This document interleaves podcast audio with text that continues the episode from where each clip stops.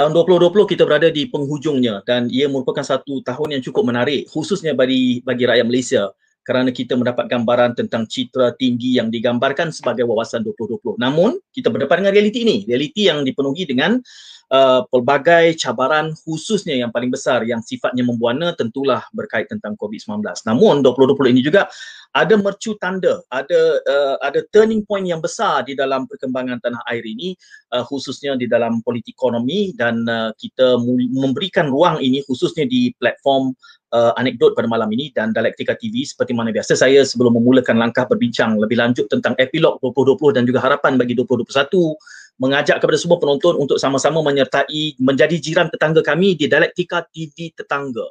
Itu grupnya yang bertujuan untuk membina wacana yang uh, wacana yang benar-benar mencerdaskan khusus dalam konteks political education memandangkan PIU ke-15 ini kata orang just around the corner ia boleh berlangsung pada bila masa saja lagi.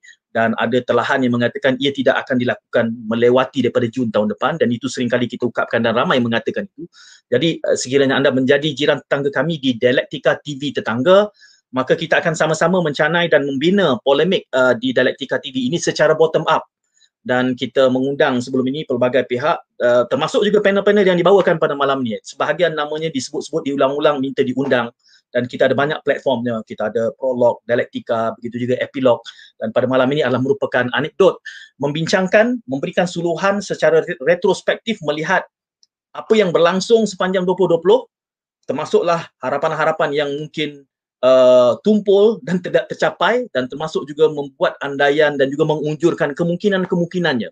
Jadi untuk perbincangan pada malam ini tiga panel kami gandingkan bersama. Anda boleh berinteraksi bagi mereka yang menonton di YouTube bahkan juga di Facebook Live ini boleh saja berinteraksi dan ber- memberikan komentar dan pandangan. Wah, belum apa-apa sudah ada yang memberikan komen saya belum perkenalkan lagi panelnya. Panel yang pertama adalah merupakan uh, ekonomis yang tidak asing lagi, Prof. KS Jomo adalah merupakan penasihat penyelidik uh, Khazanah Research Institute. Assalamualaikum Prof. Apa khabar? Waalaikumsalam. Ya, lama kita, oh baru saya kira bel, dua bulan lalu agaknya kita bersama juga berbincangkan tentang ekonomi. Terima kasih kerana sudi bersama kami di Dialektika pada malam ini Prof. Dan uh, uh, panelis yang kedua adalah yang berhormat Datuk Seri Dr. Mujahid Yusof, Ahli Parlimen Parit Bunta. Assalamualaikum. Datuk Seri. Waalaikumsalam warahmatullahi wabarakatuh.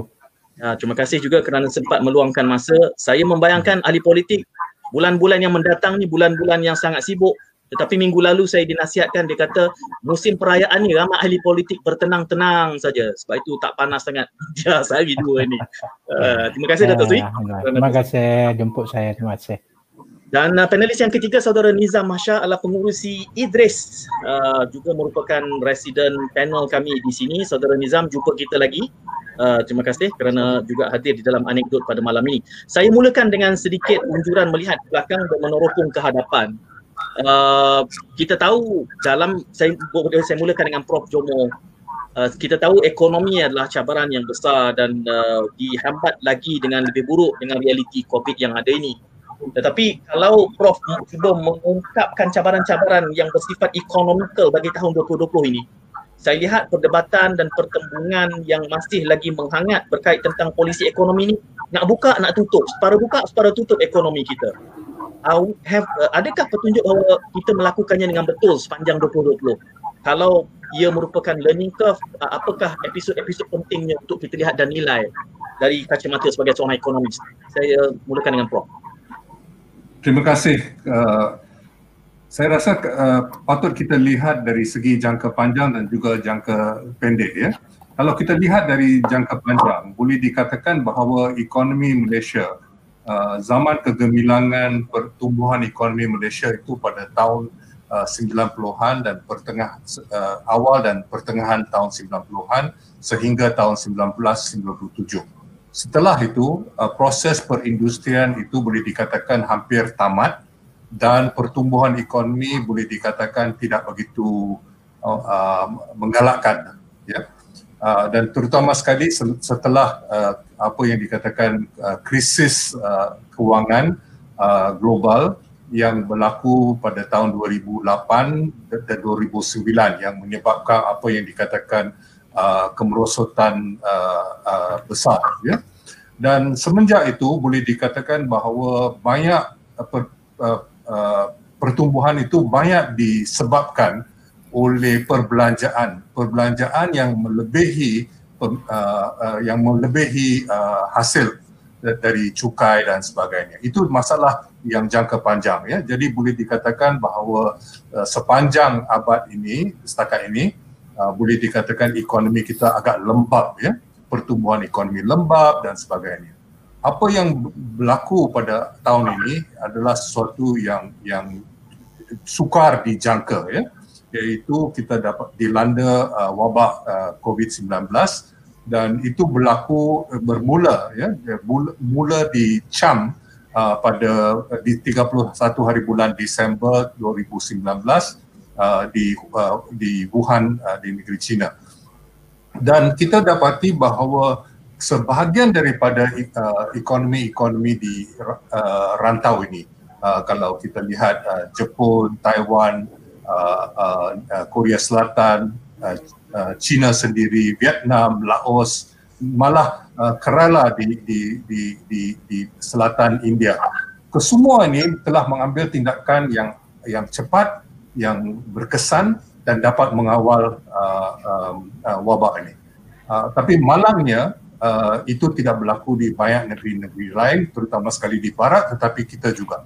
Dan akibat itu uh, apabila dan kita di sini kita dilanda pula dengan uh, rampasan kuasa ya. Rampasan kuasa yang berlaku pada ujung bulan Februari. Dan rampasan kuasa itu menyebabkan pentadbiran dan dan uh, usaha-usaha uh, kerajaan yang mungkin dapat di, di, di, di, dikenakan itu tidak di, di, dilaksanakan uh, lebih awal. Boleh dikatakan antara 3 4 minggu itu uh, kehilangan akibat daripada kelambatan itu. Uh, saudara Nizam uh, bersama dengan saya dalam majlis uh, tindakan ekonomi masih ingat bahawa uh, pada 10 hari bulan Februari saya uh, agak keseorangan ya, uh, memper, mem, membela, minta supaya uh, tindakan uh, awal diambil uh, terhadap uh, COVID-19 kita uh, peruntukan wang diberi dan akhirnya uh, Tun Mahathir telah telah uh, minta Uh, Menteri Kewangan uh, Lim Guan Eng bertindak lebih awal uh, untuk meng, uh, memperuntukkan wang dan sebagainya. Tetapi malangnya uh, usaha itu tidak tidak diteruskan kerana rampasan kuasa itu berlaku. Akibatnya kita da- dan juga akibat daripada perhimpunan tablik ya, di, di Sri Petaling, kita dapati bahawa uh, boleh dikatakan bahawa uh, wabak itu uh, telah ter, uh, telah uh, berkembang dengan pesat. Dan oleh demikian kita dapati PKP itu terpaksa di, dikenakan ya. Sepatutnya bu, boleh dielakkan. Dan, dan akibat daripada uh, uh, pelaksanaan penguasaan PKP ini banyak uh, kegiatan-kegiatan ekonomi tidak tidak tidak dapat diteruskan. Dan yang yang walaupun ada beberapa langkah apa yang langkah yang dikatakan langkah prihatin untuk uh, menjaga uh, uh, uh, nasib setengah golongan tapi golongan pengusaha usahawan kecil dan juga golongan uh, buruh yang uh, dapat uh, upah harian ya yang kais pagi makan pagi. Uh, mereka ini tidak dapat uh, uh, mereka ini boleh dikatakan mangsa terbesar daripada golongan ini ada orang yang menganggarkan ini merupakan lebih kurang 30% daripada daripada penduduk Malaysia. Ada yang menganggarkan lebih pada itu tetapi boleh dikatakan bahawa ramai itu uh, dipinggirkan ya tidak di, disentuh oleh langkah-langkah yang diambil. Dan setengah langkah itu ditujukan terutama sekali untuk perusahaan-perusahaan besar. Sedangkan kebanyakan rakyat Malaysia ini kerja uh, bers, uh, uh, bersendirian dan juga dalam uh, uh, dalam dalam perusahaan-perusahaan kecilan. Mm-hmm. Jadi kita dapati bahawa kemerosotan ekonomi itu berterusan dan yang sedih dalam uh, uh, belanjawan baru-baru ini kita dapati bahawa belum ada usaha yang yang yang berani ya, untuk mengatasi uh, uh, kemerosotan yang sedang berlaku. Ini amat penting kerana kalau tidak dibiarkan begitu saja ada kemungkinan besar kemerosotan itu akan berlanjutan menjadi kemelesetan hmm. depression kalau dalam bahasa Inggeris dan ini bagi saya um, akan um, memburukkan lagi uh, warisan ekonomi selama lebih pada 20 tahun uh, pada aw, sejak uh, awal abad ini. Ya. Ya, uh, itu senada dengan apa yang di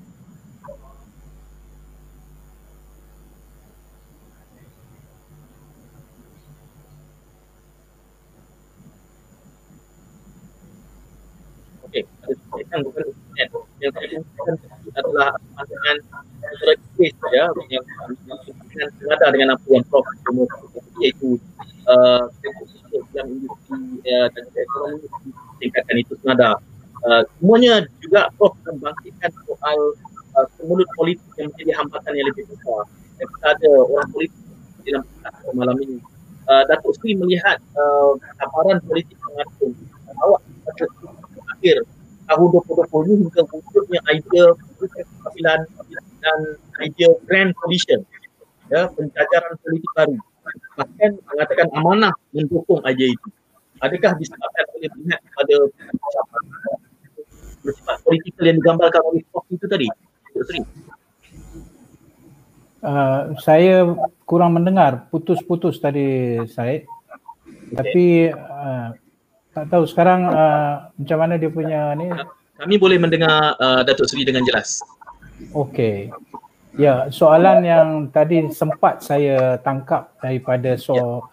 uh, soalan yang diajukan. Uh, pertama terima kasih uh, Said dan juga Prof serta Nizam. Uh, sebentar tadi ketika Prof memulakan dia punya uh, pandangan, kita telah mendengar satu istilah iaitu rapasan kuasa ya. Uh, rampasan kuasa ini berlaku pada bulan Februari 2020 dan hmm. kita pun tahu sewaktu itu kita sudah pun uh, ada krisis uh, pandemik COVID pada hujung tahun 2019. Ya. Yeah. Uh, pada tahun 20 uh, pada tahun hujung tahun 2019 saya telah menulis satu artikel hmm. yang mana saya telah menyatakan pada tahun 2020 Uh, dunia akan mengalami uh, keadaan uh, uncertainties ataupun ketidaktentuan eh. Ketidaktentuan itu seolah-olah sudah menjadi satu keadaan biasa lagi. So kita tidak boleh mengharapkan sesuatu itu berjalan secara yang tetap dan secara yang lazim. Uh, itu way back in 2019 I wrote an article uh, tentang 2020 will be the year of uncertainties iaitu tahun yang penuh dengan ketidaktentuan istilahnya sudah tentu ketika itu saya tidak tahu uh, masa tu covid baru nak nak muncul. Dan ya. kebetulan juga pada waktu itu kita tahu uh, kita sudah mendengar ada uh, apa kita kata uh, kocakan-kocakan politik yang sedang uh, berlaku kan. Tapi kita dikejutkan pada Februari uh, ketika dunia sedang mengatasi pandemik global COVID-19 kita dikejutkan hmm. dengan uh, apa yang di, kita selalu kami istilahkan sebagai uh, langkah syaratan di mana hmm. langkah syaratan itu di atas nama pensejajaran semula politik yang bagi saya hanyalah rekaan-rekaan tertentu sahaja sehingga jatuhnya kerajaan Pakatan Harapan setelah diberi mandat selama 22 bulan. Uh, bagi saya kalau kita nak me, me, me, apa nak me, me, uh, mendefinisikan suasana 2020 yang kita telah lalui dan kita akan masuk 2021 kita mewarisi dua krisis besar Syed iaitu krisis yang saya selalu namakan sebagai uh, dua paksi krisis iaitu krisis ekonomi seperti mana yang disebut oleh uh, apa itu prof tadi. Dan kita tahu krisis ekonomi itu adalah tercetus daripada uh, krisis uh, pandemik ya? Hmm. mana krisis pandemik itu sebagai pencetus utama kepada berlakunya keadaan ekonomi yang tidak menentu ini. Yang kedua paksi yang kedua ialah krisis politik. Ini sangat besar dan kita terpaksa address isu itu. Unfortunately lah malangnya eh. Seharusnya kita lebih tertumpu kepada krisis pandemik. Dan dengan itu dapatlah kita fokus kepada apa saja dasar-dasar yang memungkinkan uh, mereka yang terkesan dengan COVID 19 ini dapat kita atasi dengan lebih berkesan. Tapi malangnya kita terpaksa uh, curahkan tenaga kita kepada hmm. satu lagi krisis iaitu krisis politik. Nah, orang selalu tidak faham apabila mereka menyatakan kami orang-orang politik dia kata, mana ada masa kamu nak berpolitik? Sekarang ni kita dalam keadaan COVID, kita dalam hmm. keadaan pandemik, krisis dan mereka seolah-olah melihat bahawa uh, krisis pandemik dengan politik itu tak ada kena mengena. Walhal kalau kita tengok krisis pandemik adalah uh, lebih baik dikendalikan dan lebih berkesan untuk di, dikendalikan kalau politik itu stabil. Tetapi apabila kita berada dalam keadaan krisis politik, dia menyumbang kepada ketidakberkesanan kita dan fokus kita untuk menyelesaikan isu pandemik ini yang mengakibatkan perkara lebih besar iaitu soal ekonomi dan sebagainya. Sebab itu, uh, bila orang menyatakan kepada saya, apakah krisis politik sebenar yang kita sedang bercakap ini? Adakah kerana kami telah hilang kuasa? Maka kami berkata ini adalah satu krisis. Saya tidak tidak akan menyentuh perkara-perkara yang itu mungkin orang boleh menuduh saya bersifat emosional atau saya ini ada kepentingan kerana kerajaan yang saya dapat dengan mandat rakyat itu jatuh atau dirampas oleh Perikatan Nasional. Tapi saya lebih melihat perkara yang lebih besar daripada itu iaitu bagi saya krisis politik yang berlaku adalah satu perkara yang telah melanggar prinsip-prinsip demokrasi yang kerananya maka kita gagal mengatasi pandemik yang sedang kita berbicara ini. Saya bagi contoh. Hari ya. ini kalau kita bertanya dalam konteks uh, demokrasi, adakah kerajaan Perikatan Nasional itu sebuah kerajaan yang sah? Mhm. Ya, kita mengatakan dia telah dilantik dengan kuasa yang ada pada Yang Pertuan Agong dengan uh, assume that dia ada majority. Tetapi sebenarnya majority itu perlu diabsahkan, dibuktikan di dalam parlimen. Hingga hari ini, ya, pembuktian bahawa kerajaan Perikatan Nasional adalah sebuah kerajaan yang punya majority tidak pernah dilakukan. Ya. So bagi saya selagi ini tidak selesai, bagaimana dia boleh keluar kantong negara sampai 300 bilion lebih ini? Bagaimana dia mengeluarkan dasar-dasar Bagaimana dia boleh mengarahkan? Sedangkan soal yang paling fundamental di dalam demokrasi ialah are you a legitimate government? Adakah anda sebuah kerajaan yang yang sah? Dan ini hanya boleh dijawab kalau dengan mudah Tan Sri Mahyudin Yassin membiarkan usul undi percaya atau usul undi tidak percaya anyway you go itu benda itu adalah hanya istilah itulah yang akhirnya akan membuktikan bahawa kalaupun dia ada lebih satu atau dua majoriti dia adalah sebuah kerajaan yang sah dan demokrasi berjalan di atas landasannya. Itu satu. Yang kedua, bagaimana dia telah menceroboh ya kebebasan parlimen dengan hmm. dia melantik ahli-ahli parlimen memegang GLC sebagai dia punya satu dasar dia, ketetapan dia. Bagaimana dia ada satu saiz kabinet XXL yang begitu besar dalam keadaan kita mengalami masalah yang perlu tumpuan dan sebagainya. Maka semua ini adalah satu isyarat bahawa kerajaan ini lebih penting untuk mengekalkan kuasanya dengan melanggar fundamental yang besar iaitu kebebasan parlimen, iaitu kabinet yang tidak berfungsi dan melantik duta-duta yang tidak berperanan. Semua orang tahu bahawa ini adalah tindakan politik untuk dia kekal berkuasa dan kerana itu saya berani menyatakan seperti uh, Profesor Jomo telah menyatakan mereka gagal untuk mengendalikan isu yang lebih utama iaitu pandemik. So bagi saya dua krisis ini mesti dilihat berseiringan. Selagi tidak ada satu penyelesaian kepada krisis politik yang kita sedang hadapi hari ini akibat daripada rampasan kuasa yang berlaku pada bulan Februari, sebab itulah pada hmm. tahun 2020 Syed Melawir dari Februari ya. hingga ke saat kita sedang berbicara ini orang diheret dengan isu politik sedangkan mereka sepatutnya memikirkan tentang isu COVID ini. So sebab itu bagi saya perlu ada satu sembuhan kepada semua perkara ini, perlu ya. ada satu pemulihan uh, dalam krisis uh, politik ini apa yang saya namakan sebagai pemulihan demokrasi dan menyembuhkan negara. Baru kita boleh uh, dengan itu secara efektif kita dapat menyelesaikan isu pandemik yang kita sedang hadapi yang memberi kesan yang besar kepada ekonomi negara dan juga uh, uh, global. Itu saya punya pandangan awal. Dua ya. faksi yang perlu kita tangani bersama iaitu krisis politik dan krisis pandemik. Ya, Datuk Seri nanti ada soalan susulan berkait nak menyembuhkan ini. Nak menjampi hmm. uh, pada yeah. yang Datuk Seri sebutkan itu kita, saya akan tanya pusingan berikutnya tapi uh, saudara Nizam apakah ada jalan tengah nak mendamaikan pertembungan yang ada ni baik dari segi politik dan juga pendekatan ekonomi ataupun kita bersetuju saja dengan uh, realiti yang ada ini. Uh, terima kasih uh, Tuan Said. Uh, terima kasih juga panel lain Prof. Bromo Datuk Seri Mujahid. Um, bagi saya uh, bila kita mengimbau uh, reflection kita kepada tahun 2020 uh, saya bersetuju dalam apa kata kenci tadi. Uh, bagi, bagi saya serampang itu bukan saja dua covid uh, politik dan juga ekonomi. Walaupun ekonomi itu adalah the implication adalah implikasi kepada dua masalah yang tadi.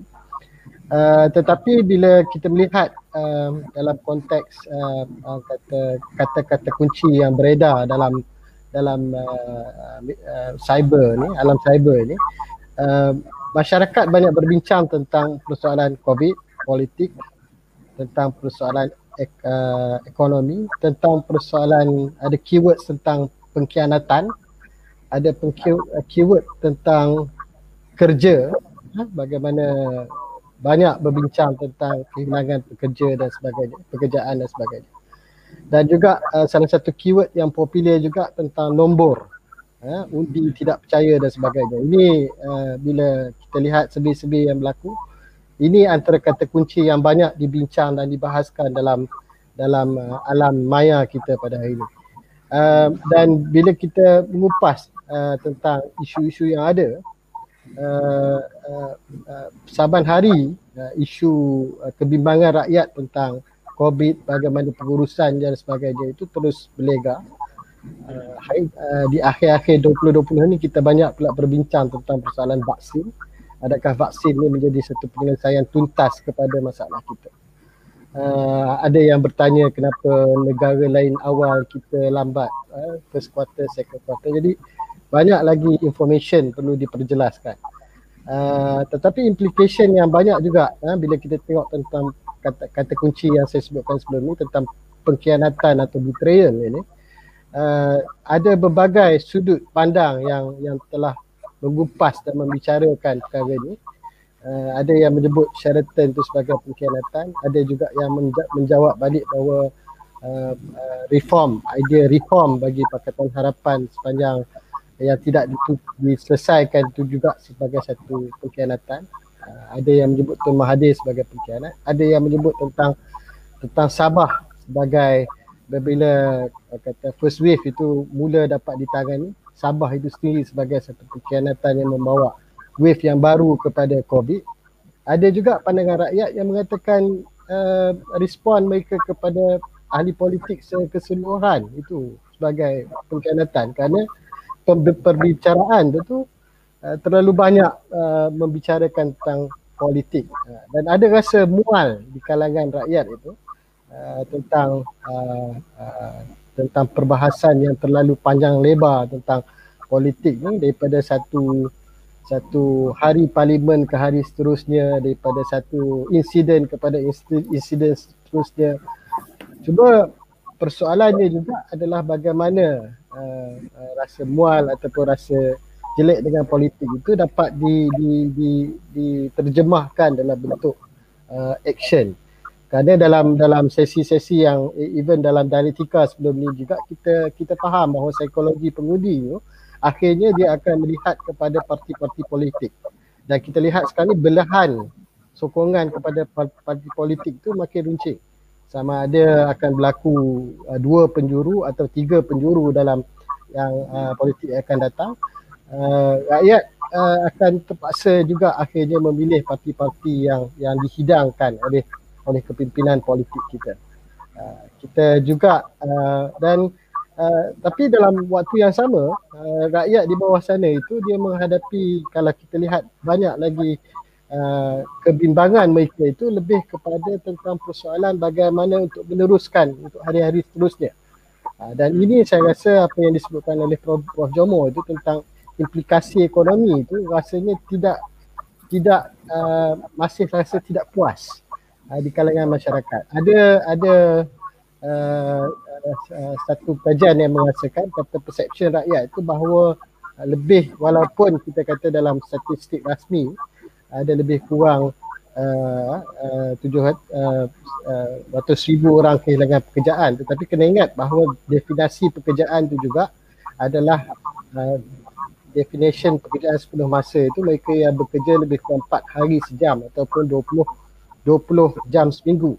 Tetapi persoalan value yang hilang daripada pekerjaan yang sebelum ni mungkin pekerjaan engineer 5000 sekarang ni bertukar jadi kerja grab gaji 2000 dan sebagainya the value of uh, monetary loss itu agak lebih besar dan kerana itu ha- hampir 20% daripada uh, masyarakat merasa kebimbangan tentang persoalan pekerjaan ini.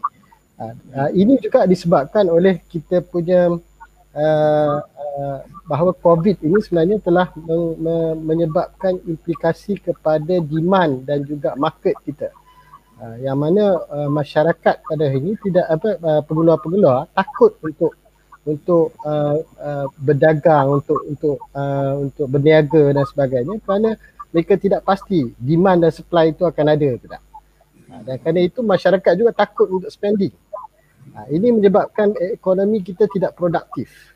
Uh, persoalannya adakah stimulus plan ataupun plan-plan perancangan ekonomi itu dia menangani persoalan-persoalan ini. Dia dapat menyelesaikan bukan saja uh, kita tak nak duit itu dia jadi unproductive money ataupun unproductive ekonomi bila mana dia hanya digunakan hanya untuk membayar hutang, membayar pekerjaan tetapi tidak memastikan bahawa kelangsungan ekonomi ataupun perniagaan itu dalam masa jangka masa yang lebih panjang. Jadi persoalan kita mungkin dalam waktu-waktu yang terdekat tu kita boleh kita boleh memberi some orang kata apa uh, satu steroid ataupun memberi sebagai, sebagai kelegaan kepada sakit yang ada. Tetapi persoalannya dalam tempoh 6 bulan yang akan datang atau setahun yang akan datang adakah ekonomi kita akan kekal utuh ataupun lebih ramai lagi akan hilang pekerjaan? Jadi persoalan ini yang menjadi kebimbangan yang lebih besar kepada rakyat yeah. dan juga kepada investor dan sebagainya bagaimana untuk menangani perkara ini. Dan dalam konteks ekonomi juga bila kita tengok uh, beberapa kes yang recent ini uh, uh, sebenarnya boleh juga menjadi satu uh, lesson learn yang besar. Contohnya bila uh, akhir-akhir ini banyak berbincang dan juga punca tentang penyebaran covid itu apabila tersebar di kalangan foreign workers pekerja asing dan uh, ini sebenarnya satu lesson learn yang besar. Uh, sampai ada yang uh, badan-badan pemantau antarabangsa melebarkan this is apa, modern slavery dan sebagainya gambar-gambar yeah. yang kita lihat di media sosial. Uh, ini sebenarnya a long standing issue isu yang cukup lama uh, di dalam negara ini yang tidak diselesaikan. Dan implikasinya kita lihat worsen now uh, terzahir dengan dengan cara yang yang pada magnitude yang besar.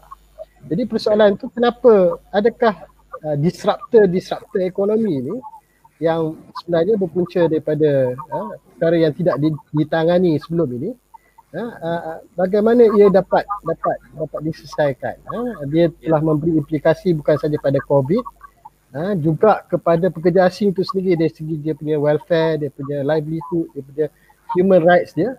Juga juga dalam konteks local employment.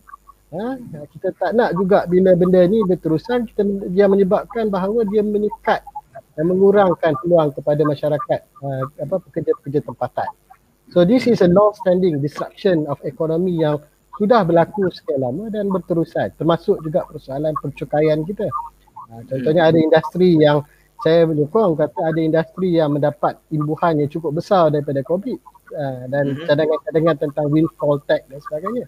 Tetapi yeah. kita tidak mendapat menangani isu-isu polisi ini secara cepat uh, yang mana menyebabkan kita uh, apa uh, ada kegusaran di kalangan rakyat adakah perkara ini uh, uh, uh, akan disembuhkan uh, itu kesembuhan dari segi ekonomi itu jauh lebih penting buat masa sekarang. Tapi saya agree bahawa ketidaktentuan politik sebenarnya memberi implication besar kepada uh, perjalanan kita untuk selepas ini.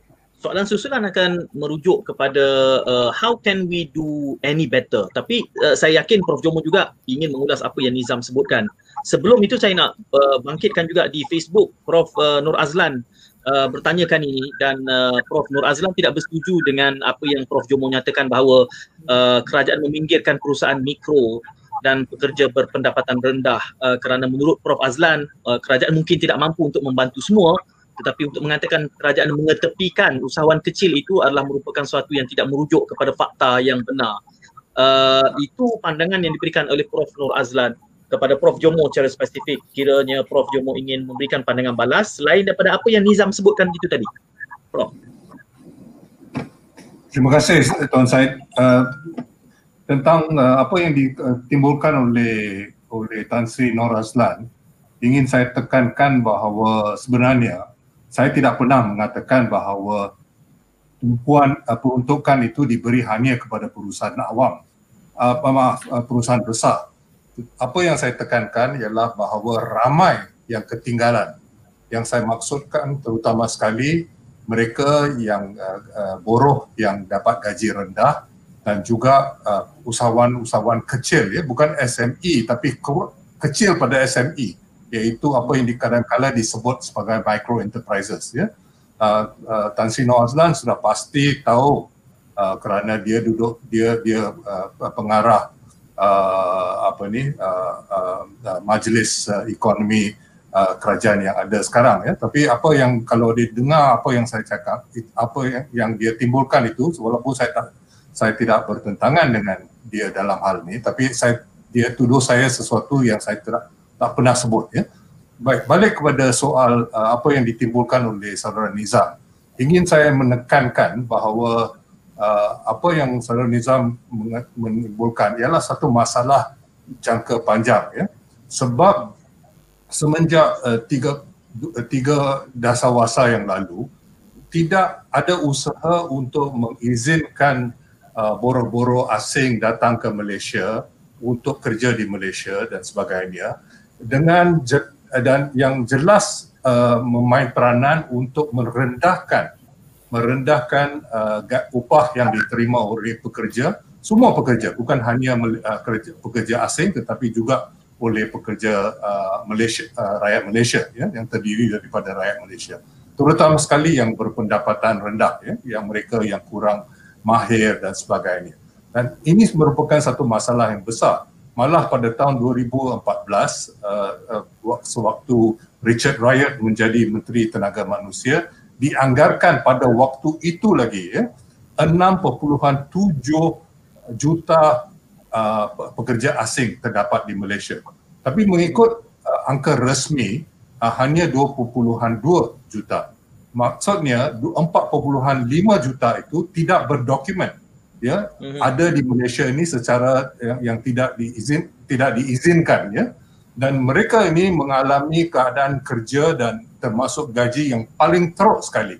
Jadi akibat daripada itu kerana majikan-majikan masing-masing mempunyai pilihan boroh yang begitu rendah uh, upah yang begitu rendah uh, yang perlu dibayar akibatnya mereka tidak maju mereka tidak melabur untuk menggantikan boroh Uh, uh, untuk meningkatkan produktiviti dengan melabur uh, dalam kegiatan-kegiatan yang lain.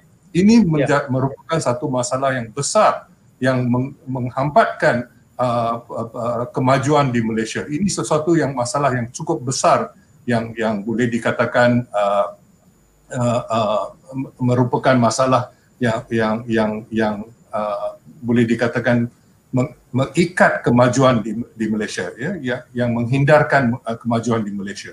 Jadi oleh kerana itu soal soal ini menjadi satu apa yang dikatakan pusingan ataupun kitaran yang hmm. yang ganas ya yang iaitu uh, gaji rendah menyebabkan uh, tidak ada pelaburan untuk meningkatkan uh, uh, uh, produktiviti akibatnya gaji terus rendah ya dan hmm. ini yang menyebabkan oleh kerana itu uh, saya terus terang ya saya bukan mana ahli mana-mana uh, uh, parti. Saya kecewa kerana uh, antara janji-janji dalam manifesto Pakatan Harapan dulu mereka ingin meningkatkan janji meningkatkan uh, gaji minima ya. Itu tidak berlaku seperti di, di, dijanjikan. Begitu juga uh, peruntukan untuk perbelanjaan kesihatan itu tidak ditingkatkan seperti di di, di, di, di, di, dijanjikan. Jadi ada kelemahan-kelemahan uh, dalam dalam uh, uh, uh, dalam uh, uh, apa ni dalam uh, kerajaan Pakatan Harapan. Namun demikian kita boleh dapat boleh katakan bahawa ada usaha untuk menekankan semula uh, perindustrian Pen- pentingnya uh, meningkatkan produktiviti dan sebagainya. Uh, satu lagi yang saya rasa uh, penting kita kirakan ya, ialah uh, nasib rakyat ini bukan bergantung kepada uh, uh, gaji semat, apa ni pendapatan semata-mata ya. Hmm. uh, kita dapati misalnya bahawa ramai di kalangan rakyat Malaysia terutama sekali di kalangan orang Melayu yang menghadapi penyakit uh, penyakit yang yang yang dikatakan tidak berjangkit ya non communicable diseases ya seperti diabetes dan sebagainya dan perlu usaha yang serius untuk mengurangkan uh, makanan gula dan minuman gula dan sebagainya. Tetapi kita dapati bahawa tidak ada usaha demikian ya uh, di, di, di, di Malaysia. Jadi kita harus memikirkan nasib uh, rakyat bukan hanya dari segi pendapatan semata-mata walaupun pendapatan itu amat penting ya kerana pendapatan itu menentukan perbelanjaan dan perbelanjaan itu uh, sudah tentu akan akan uh, uh, uh, bermakna ada permintaan ataupun tidak. Saudara Nizam mengatakan bahawa ini merupakan satu masalah. Memang merupakan satu masalah kerana kalau pendapatan itu tidak pasti dengan adanya PKP, ada tidak adanya PKP dan sebagainya, sudah tentu orang akan berjimat lebih daripada belanja. Dan bila orang jimat sangat, tidak ada perbelanjaan dan pemulihan ekonomi sukar berlaku. Tapi saya rasa kita mempunyai peluang yang eh, peluang yang baik untuk memikirkan semula apa yang sepatutnya merupakan keutamaan bagi ekonomi kita. Dan antara lain saya rasa untuk meluruskan uh, apa ni perindustrian yang telah berlaku sehingga pertengahan tahun uh, 90-an itu amat penting dan kita harus sampai kepada uh, kepada uh, pada sempadan. Kita sekarang ketinggalan per, yeah. uh, uh, pelaburan yang sedang berlaku itu tidak ke Indonesia dan ke Vietnam uh, dan sedikit sekali yang yang masuk uh, di Malaysia. Dan kita dapati bahawa kerajaan yang ter, tidak tentu arah seperti yang ada sekarang tidak memberi memberi keyakinan pada para pelabur sama ada pelabur tempatan ataupun pelabur asing. Saya lebih menekankan pelabur tempatan kerana sebenarnya pelabur asing mengikut pelabur tempatan bukan sebaliknya. Ya, kalau hmm. pelabur tempatan tidak yakin, pelabur asing tidak akan uh, akan masuk di sini. Jadi kita dapati bahawa kita kadang-kadang keutamaan uh, prioriti da- dari segi dasar ini sudah agak songsang ya. Uh, dan dan ini yang antara masalah-masalah yang kita hadapi. Jadi kita hmm. perlukan walaupun seperti uh, uh, uh, Datuk Seri Mujahid sebutkan tadi kerajaan ini uh, uh, apa ni yang yang XL ya.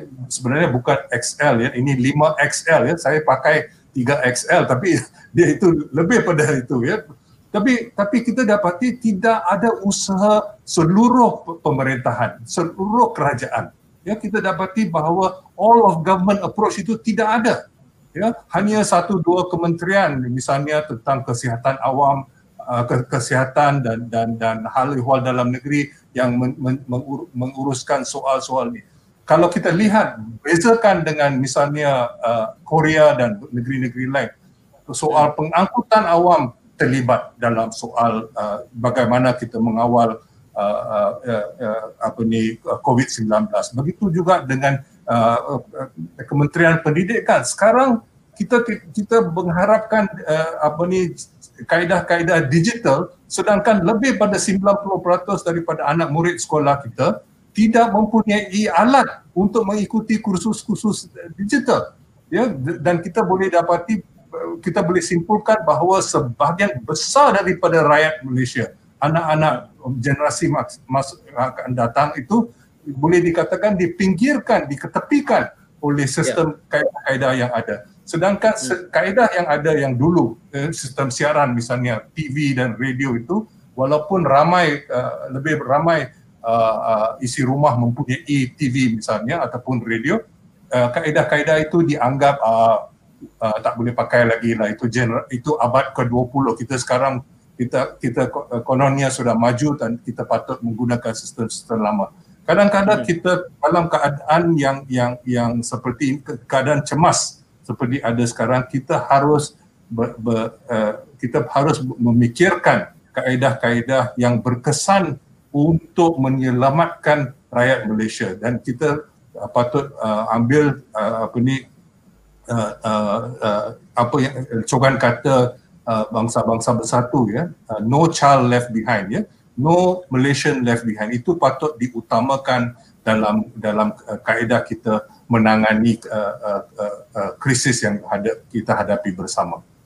Beberapa perkara yang uh, Prof. Jomo timbulkan itu saya ingin bangkitkan dan tumpahkan kepada panel uh, berikutnya. Misalnya tadi Prof. Jomo mengatakan uh, bahawa pendekatan the whole of government ya, kerajaan yang menyeluruh dan juga uh, melibatkan rakyat keseluruhannya itu tidakkah ianya merupakan percikan daripada semangat kemakmuran bersama misalnya. Saya rasa itu mungkin saudara Nizam nanti boleh memberikan pandangan balas.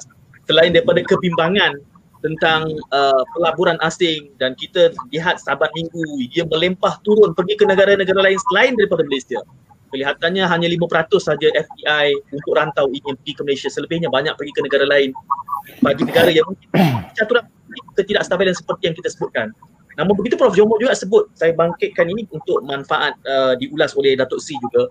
Apabila mengatakan bahawa Pakatan Harapan pun ada shortfallnya saya membayangkan Datuk Seri akan mengatakan wah 22 bulan itu masih terlalu suntuk kita untuk kita affect apa juga perubahan yang real. Tetapi kalau dalam konteks kestabilan politik itu saya timbulkan tadi satu soalan Datuk Seri. Towards the end, menjurung, menju, menjurus kepada menjelang suku terakhir tahun ini, mula ada timbul percakapan tentang uh, realignment, penjajaran semula, the grand coalition dan ia juga dibawakan uh, dari asas Pakatan uh, uh, maksud saya harapan itu sendiri. Dan bila bercakap soal menyembuhkan tadi dalam pusingan yang awal Datuk Seri, ada saja yang mengatakan untuk stabilize everything maka kita perlu menyegerakan PRU. Uh, ini tuntutan-tuntutan yang dibicarakan dalam usaha untuk menyembuh apa juga ketidakstabilan kerana realitinya ramai menganggap bahawa kerajaan Perdana Menteri yang ada ini mewakili minority government disebabkan ada jumlah kristinya yang sedikit itu menyebabkan pentas politik itu mudah sekali terjungkit. Apa yang boleh uh, dan ada di sini. Uh, Farid Diah juga mengungkitkan sekitar hal yang sama. Dia tanya apa pengajaran yang boleh Pakatan Harapan pelajari daripada peralihan kerajaan yang ada ini. Sekitar itu saya nak minta Datuk Seri ulas. Ya. Terima kasih uh, Tuan Said dan rakan-rakan Prof dan juga uh, Nizam. Uh, saya tidak nafikan dan saya tidak perlu bersikap apologetik bahawa selama 22 bulan kerajaan Pakatan Harapan tidak dapat memenuhi apa yang saya rasa tidak dapat memenuhi keseluruhannya. Ya apa yang telah kita uh, uh, bawa dan janjikan dalam manifesto. Itu tidak bererti kita telah uh, me, orang kata membakul sampahkan uh, apa cita-cita tersebut apa yang berlaku ialah secara praktikal kita berdepan dengan berbagai permasalahan sebagai sebuah kerajaan di mana uh, kita perlu meletak prioriti kita. Kita perlu meletak keutamaan kita. Dan uh, perkara-perkara keutamaan ini kita terpaksa hadapi antara lainnya uh, sebagai challenges kepada melaksanakan cita-cita uh, Pakatan Harapan untuk menjadi kerajaan dan telah menjadi kerajaan ialah bagaimana kita tengok bila jadi kerajaan kita terpaksa berdepan dengan serangan-serangan politik yang lebih bersifat uh, sentimen perkauman, sentimen agama yang kita uh, di kita kata apa bila kita nak buat apa-apa reform terhadap janji-janji kita itu kita terpaksa juga menangani uh, serangan-serangan yang saya bagi saya adalah lebih ber, berbau perkauman dan dan agama. Walaupun demikian, apa yang lebih utama daripada kelemahan-kelemahan ini ialah kita telah melaksanakan satu, kita adalah sebuah kerajaan yang mendapat mandat rakyat. Ini paling penting. Yang kedua, kita telah cuba untuk uh, memulih beberapa undang-undang seperti kita telah menolak anti uh, fake law yang telah dibawa kerana bagi kami uh, uh, apa ni akta anti berita palsu itu adalah lebih uh, kepada satu peluang untuk kita menggunakan uh, menutup ruang kebebasan untuk bersuara. Yang ketiga dari sudut uh, kita kata pentadbiran Islam kita telah memperkenalkan satu dasar compassionate ataupun dasar uh, yang kita sering sebutkan rahmatan lil alamin. Bagi mengatasi isu-isu perkauman yang semakin meruncing apabila kami mengambil alih secara politikal untuk menimbulkan berbagai keraguan terhadap kerajaan Pakatan Harapan. Dan kita semua sedia maklum dan tidak ada siapa yang boleh menafikan sepanjang 22 bulan kita berada sebagai kerajaan kita juga ditomah sebagai anti-Islam, anti-Melayu, DAP menguasai kerajaan dan sentimen-sentimen ini telah menimbulkan satu perasaan bimbang di kalangan rakyat daripada uh, uh, usaha yang telah di, di dirancang begitu rupa ya daripada sekecil-kecil perkara orang uh, pemandu mabuk yang melanggar seseorang terus disalahkan kepada kerajaan pakatan daripada isu adib terus dikatakan ini orang India uh, Hindu membunuh orang Islam dan kita tidak membelanya. So perkara-perkara ini uh, rakan-rakan sekalian, walaupun saya tidak menyatakan itu alasan, tidak. Tetapi kita terpaksa secara prioriti dan politiknya berdepan dengan realiti itu. Maka isu-isu lain yang kita cuba nak laksanakan uh, terpaksa kita melihat sebagai bukan di baku sampah tetapi dibuat prioriti prioriti untuk kita selesaikan dulu isu ini. Saya bagi contoh Profesor Jomo pun mungkin sedia maklum. ICET adalah satu uh, kita kata perjanjian yang sepatutnya baik untuk negara sebenarnya sebagai komitmen kita untuk uh, uh, memastikan kita menolak sebarang bentuk uh, elimination of race and uh, apa ni religion uh, discrimination.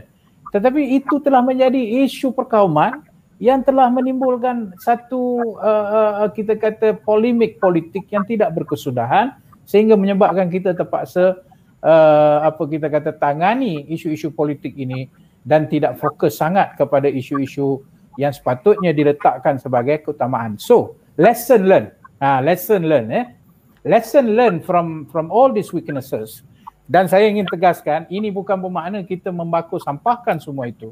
Tapi ia lebih kepada isu uh, priorities. Lesson learn di sini ialah bahawa apabila kita menjadi kerajaan, kita pertama kalinya uh, kena mendapat satu uh, orang kata kena meletakkan priority-priority dan lebih penting daripada itu lesson learn ialah kita perlu mempunyai jentera penerangan yang sangat baik bagi menjelaskan kepada orang ramai apakah dasar-dasar apakah kebaikan yang boleh kita uh, uh, boleh rakyat rasai dan sebagainya. So 22 bulan itu memberi banyak pengajaran dan uh, pada masa kita nak membaiki keadaan itulah maka berlakulah apa yang saya masih ingat. Alasan untuk uh, merampas kuasa ini digunakan alasan pensejajaran semula politik.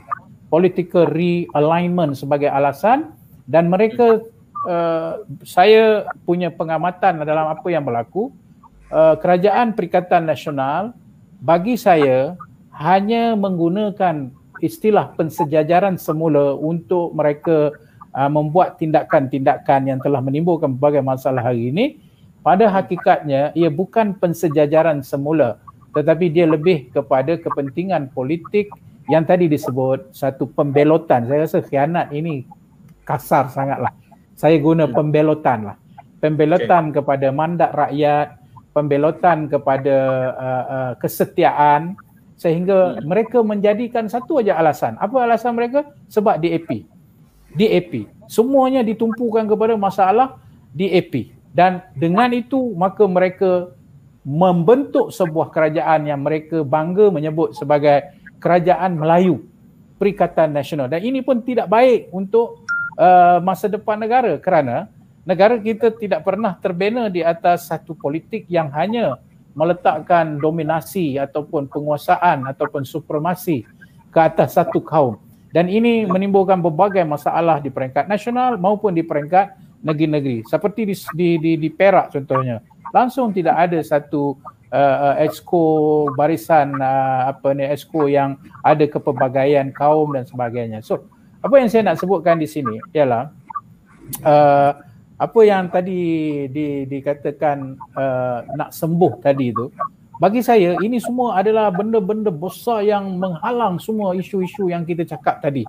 Isu-isu yang kita nak fokus, isu-isu yang kita nak selesai masalah produktiviti, isu-isu kita nak selesai masalah warga uh, asing, uh, ni buruh asing, isu human rights, ya, isu macam mana kita nak uh, memastikan uh, kehilangan pekerjaan hari ini, ya, yang kita tak dapat nak nak kawal dan sebagainya. Perkara ini telah mem, mem, mem, mem, mem, apa orang mengalih perhatian kita untuk fokus apabila isu-isu uh, politik ini telah uh, menjadi satu barah di dalam negara kita. Dan lebih penting daripada itu sebelum apa saja ubat yang kita nak bagi ya untuk nak penawar untuk sembuhkan uh, keadaan negara daripada aspek krisis politik tadi ya.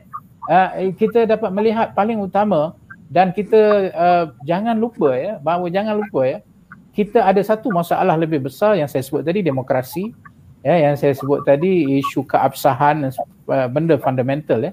Lebih buruk pada itu ialah krisis ketidakpercayaan kepada institusi kerajaan dan pemerintahan ini sangat-sangat besar ya saya tidak bercakap uh, krisis ketidakpercayaan ini hanya kepada perikatan nasional tidak saya bercakap kepada keseluruhan institusi pemerintahan. Kalau kami jadi kerajaan pun akan timbul yeah. masalah ini.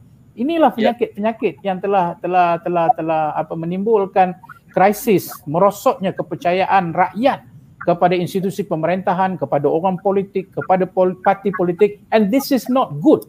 Ini hmm. tidak baik untuk masa depan negara dan nak selesaikan uh, apa yang telah dibawa oleh saudara Nizam dan Prof tadi tentang soal ekonomi.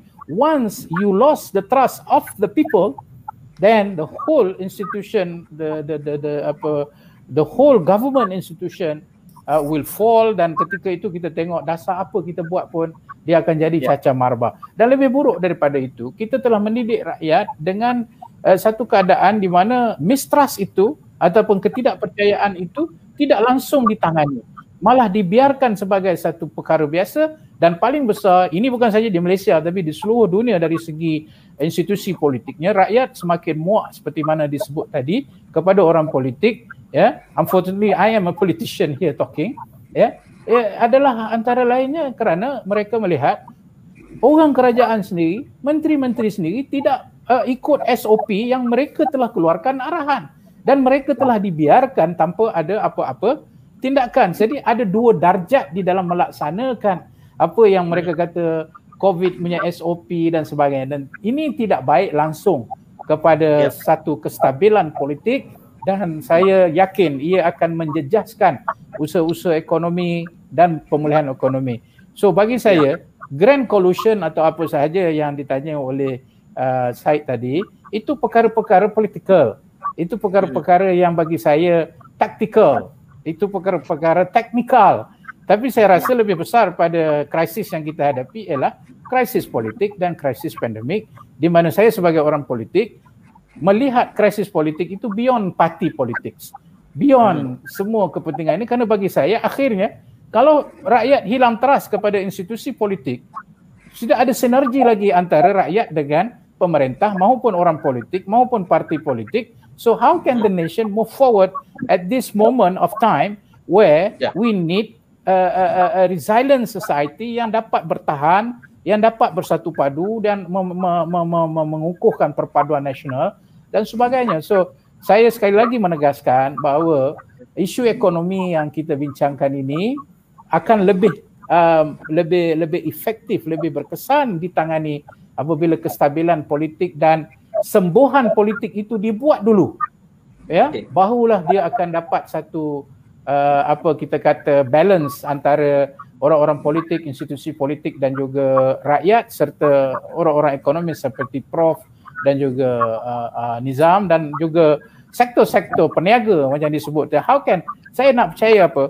Kalau orang datang nak melabur, kalau dia tengok keadaan politik begitu rupa, adakah dia selamat dalam dalam dia nak melabur di Malaysia ini? Dari segi perundangannya, dari segi adakah dia akan dibela kalau hak dia itu uh, dirampas dan sebagainya. So these are the thing yang di Malaysia ini orang politik uh, adalah satu faktor yang paling penting dan saya lebih melihat penyembuhan uh, sektor politik ini sangat-sangat necessary dan forget about talking pilihan raya umum. Kalau kita cakap pilihan raya umum bulan 6 pun selagi negara ini tak disembuh, selagi demokrasi tidak dipulihkan, maka kalaupun pilihan raya umum siapa menang pun we will still face the same problem. Ya, itu memberikan gambaran bahawa agak pesimistik Datuk Seri bahawa uh, PRU sekalipun tidak akan segera membereskan kerencaman masalah yang ada. Ini kalau ya uh, krisis kepercayaan, defisit kepercayaan kepada institusi bukan kepada pemimpin politik per se, hmm, tapi juga kepada institusi itu mungkin boleh jadi tajuk-tajuk dialektika yang menyusul. Kerana yeah. kita boleh saja menggariskan institusinya apa, soal hmm. polisnya, soal uh, soal IPCMC dan dah berubah wajah soal uh, defisit kepercayaan kepada SPR, SPRM dan banyak satu-satu tu kita boleh perdebatkan. Dan sementara Datuk Seri bercakap tadi Fitri memberikan komen uh, beliau mengatakan dia memberikan pandangan Fitri mengatakan data penjimatan PH dahulu tidak uh, dalam memotong subsidi tidak membantu rakyat dan dalam konteks ECRL boleh saja distrukturkan semula tapi subsidi perlu diluruskan uh, dengan lebih berhati-hati. Itu sekadar pandangan. Kalau sempat kita tangani kalau tidak boleh saja Datuk Seri datang semula dan kita perdebatkan lebih panjang lagi.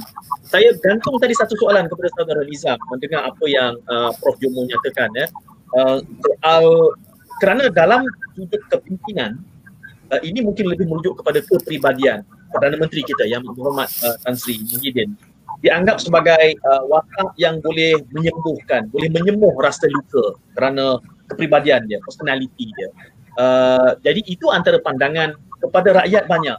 Jika mereka memihak secara partisan kepada parti bersatu atau tidak, itu mungkin boleh kita nilaikan semula. Tetapi itu antara unjurannya. Jadi menanti-nantikan suntikan anekdot kepada kekeruhan yang ada ini. Menjelang hujung uh, 2020 nampaknya masih lagi uh, terjungkit papan ni berkali-kali. Dan uh, memberat, membuatkan apa juga proses untuk kita memenangi hati pelaburan. Dan ternyata dari minggu ke minggu saya sebutkan tadi ada banyak saja berita-berita yang kita lihat oh akhirnya pergi ke sana. Dan tidak pula turun ke Malaysia. Dalam keadaan kita ada kempen-kempen yang mengatakan bahawa nanti dasar-dasar kita sepatutnya lebih inklusif makmur bersama. Ini. Jadi bagaimana uh, saudara Niza melihat? Apakah itu hanya slogan ataupun akhirnya sepatutnya lebih berbekas ataupun perlu kita tunggu tampilan seperti yang Datuk Seri uh, Mujahid sebutkan? Uh, terima kasih Tuan Syed. Um, saya melihat bahawa cabaran uh, yang kita ada pada hari ini adalah uh, uh, dengan keadaan uh, rakyat menantikan solution dan mana yang disebut oleh Prof bahawa uh, masih lagi ramai yang yang merasakan bahawa mereka uh, tidak ditangani dalam konteks pada hari ini um, uh, kita dalam waktu yang sama politik itu menjadi satu satu uh, kata priority kepada kepada sebahagian pihak. Uh, itu yang saya sebut kerana itu timbul balik daripada rakyat bahawa rasa mual politik.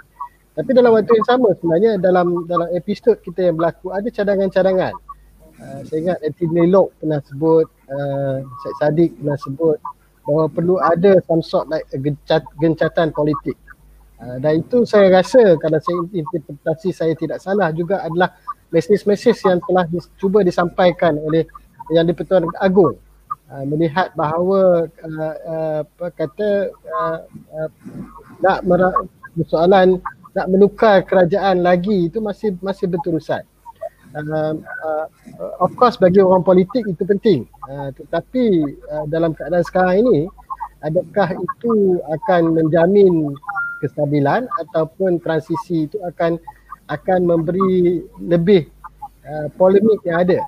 Uh, macam yang berlaku di di uh, di Sabah uh, lepas daripada uh, pilihan raya lepas majoritinya pun tidak terlalu besar Ha, jadi kita tak nak pula nanti bila berlaku uh, kita lihat the numbers game yang berlaku sekarang ni tidak tidak uh, kata tidak menunjukkan mana-mana pihak mempunyai majoriti yang yang yang yang besar dan selesa untuk moving forward. Dan uh, yang lebih besar pada hari itu dalam dalam perdebatan politik itu kita sudah hilang uh, dari segi uh, perdebatan tentang untuk menjernihkan ataupun menyembuhkan polisi kita daripada kita nak menyembuhkan politik itu kita nak menyembuhkan polisi, menyembuhkan keadaan, menyembuhkan isu itu kita kurang mendapat kata perbahasan yang yang lebih lebih uh, konkret.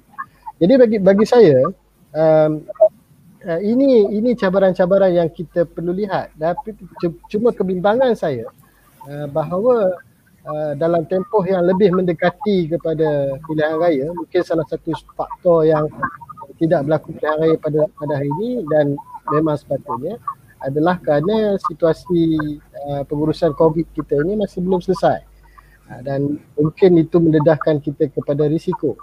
Tetapi anda kata itu berlaku dan proses itu sedang berjalan kalau disebut oleh Syed kata bulan 6 ataupun bulan 3 yang akan datang uh, perbahasan akan uh, terutama di, di di alam cyber ini akan lebih hangat di netizen ni akan lebih hangat lagi. Dan uh, uh, contohnya dalam konteks yang disebut sebelum ni tentang isu uh, unity dan ethno-symbolism ini akan terus dihangatkan dan didebatkan. Uh, isu tentang siapa nak menjadi juara orang Melayu sebagai contoh. Uh, isu tentang tentang uh, dalam waktu yang sama respon balik itu tentang secara negatif kepada Melayu juga makin banyak. Ya, saya tengok benda tu berlega makin makin runcing dan uh, ini sebenarnya tidak tidak membantu dalam kita untuk mengukuhkan perpaduan itu sendiri. Tapi ini bakal berlaku dan akan lebih agresif dalam dalam waktu yang terdekat. Uh, ini ini uh, akan di akan uh, contohnya saya lihat sekarang ni bila kita bincang akhir-akhir ini bila kita tengok dalam dalam perbahasan netizen ni uh, very politicist political centric. Contohnya bila ditimbulkan tentang isu alkohol baru-baru ni tentang isu tentang isu uh, uh, conversion baru-baru ni uh, pihak yang satu lagi pula dia menyerang kepada pihak kerajaan sebagai satu contoh. Uh, tetapi persoalannya adakah itu polisi yang ada pada pihak uh, uh, satu pihak politik yang lain? Uh, itu tak tak jelas. Uh, dia yang mana maksudnya apa saja yang boleh hentam daripada dua pihak ni itu akan menjadi perbahasan. Jadi uh, itu yang uh, bagi saya tidak dia makin tidak sihat. Padahal macam yang kita sebutkan tadi ada isu-isu fundamental lain yang yang berterusan yang akan berlaku secara agresif. Ha, contohnya uh, adakah kita bersedia anda kata contohnya vaksin itu dapat menyelesaikan atau mengurangkan masalah uh, masalah covid kita adakah industri-industri kita siap untuk menangani post covid ataupun menerima menerima pelancong sebagai satu contoh. Ataupun kerana institusi pelancongan kita dah begitu runtuh ha, dah dah rosak dia tidak boleh pula untuk kita capture the opportunity selepas ni.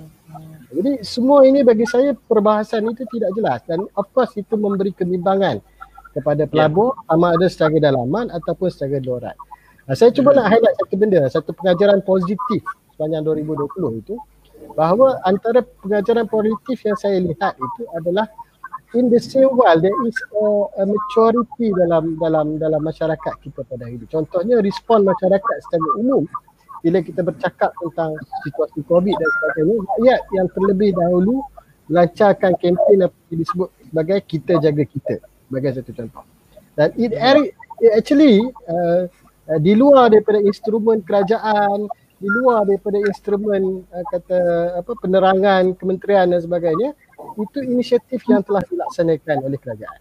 Jadi dalam menangani isu politik maupun ekonomi, dalam keadaan sekarang ni juga I think rakyat kena kena ada that maturity tu harus berterusan. Uh, Jadi hmm. kita tak boleh membiarkan bahawa kata kecelaruan politik itu akan lebih mencelarukan rakyat. Jadi I think the guidance uh, dan juga the the the kata apa uh, semangat yang dalam kita jaga kita itu adalah satu semangat rakyat yang perlu di diperkukuhkan dalam konteks sekarang ini. Hmm. Sebab sekarang ni pun bila cakap tentang netizen ha, ada ramai juga cyber trooper daripada dua-dua pihak ni ha, yang yang kok mana betul atau salahnya dia akan terus menyokong pihak belahan politik mereka. Yeah. Tapi anda kata semangat kita jaga kita di kalangan rakyat ini dapat diperkukuhkan. Maka uh, kita harapnya people can see and also kerajaan akan lebih melihat beyond politics. Yeah. Ha, dia dapat melihat mm-hmm. bahawa ada kebimbangan dan ada desakan yang lebih meluas kepada rakyat untuk menangani masalah yang ada pada hari ini. So yeah. itu lesson penting 2020.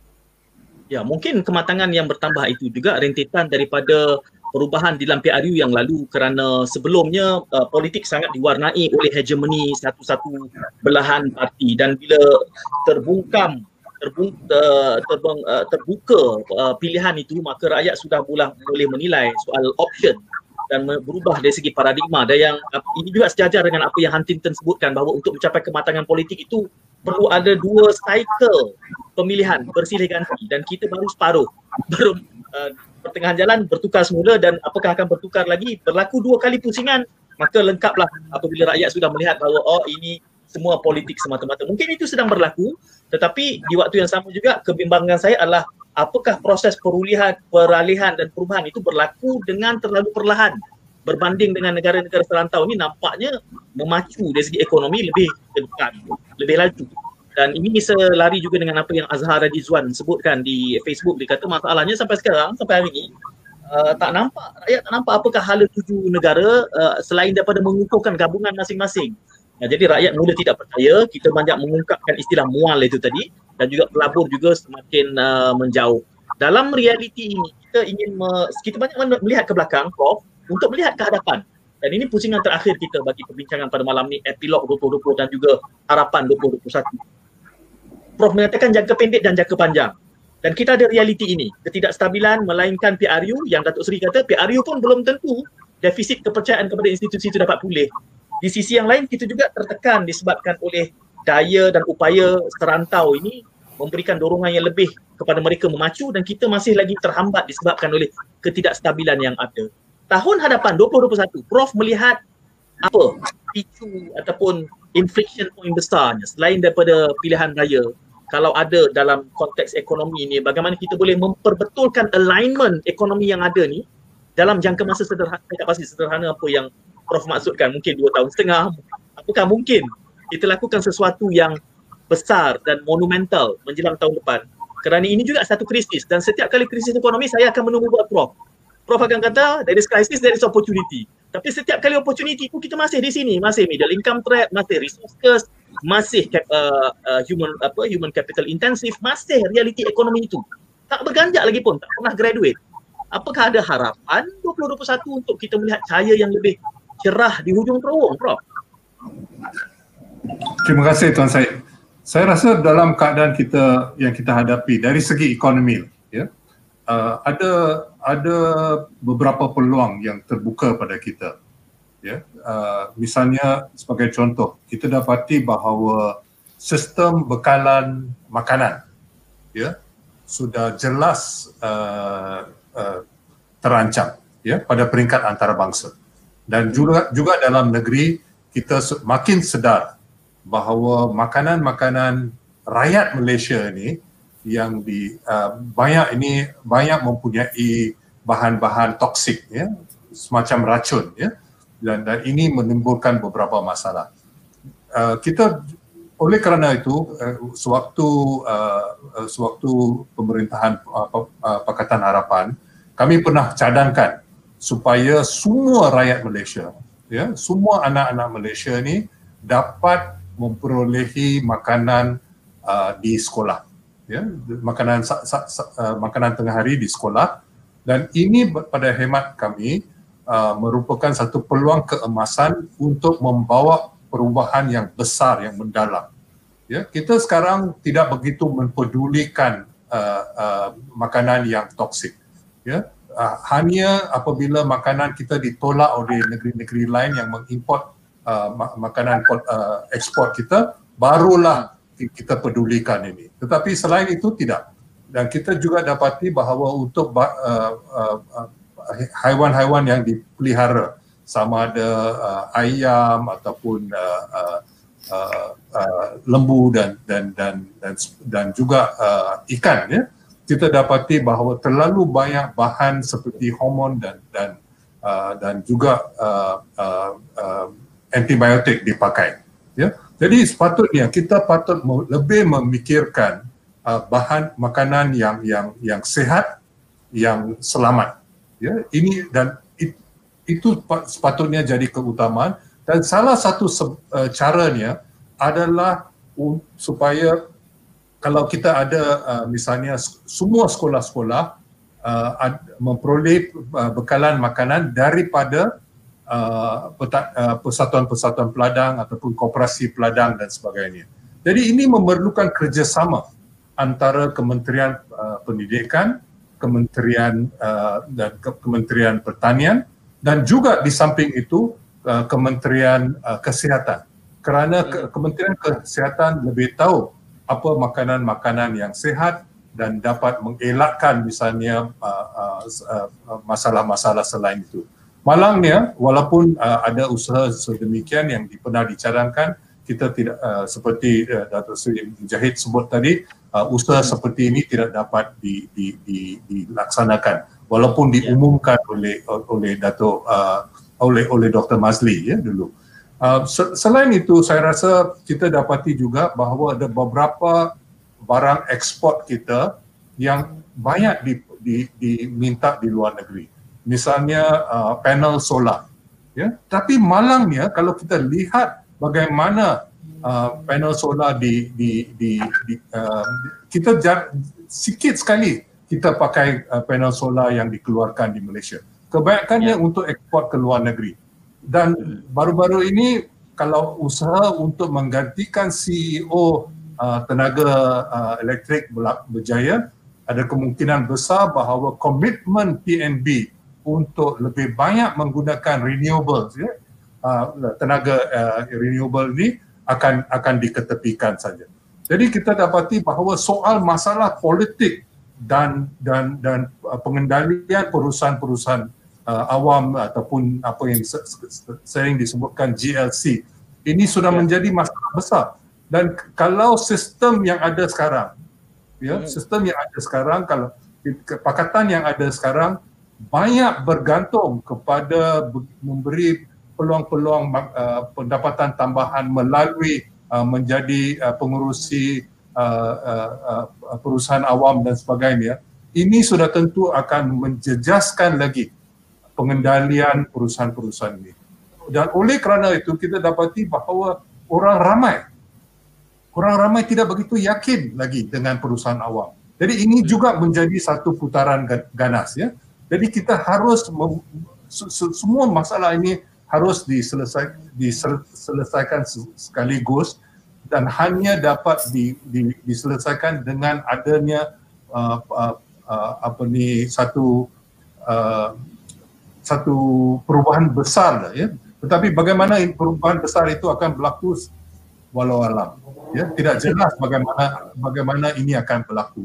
Dan inilah sebabnya uh, saya cukup bimbang tentang masa depan ya kerana peluang-peluang keemasan yang ada pada kita yang menghadapi hmm. kita tidak akan di, di, di, di, digunakan, dimanfaatkan dan kita akan terus dengan sistem yang yang seperti saudara Nizam sebutkan tadi uh, gaji rendah, uh, uh, pengeluar, uh, pelaburan rendah, uh, produktiviti rendah dan sebagainya dan dan dan golongan-golongan yang berpendapatan rendah akan terus menghadapi masalah di mana mereka tidak merasa uh, um, tidak merasa dihargai ya hmm. dan dan ini juga ada kesan terhadap sistem pendidikan kita di mana kita sekarang boleh dikatakan uh, walaupun dulu pernah ada ada uh, uh, sistem pendidikan kita boleh dikatakan adalah uh, baik sudah banyak merosot dan uh, ramai orang tidak begitu yakin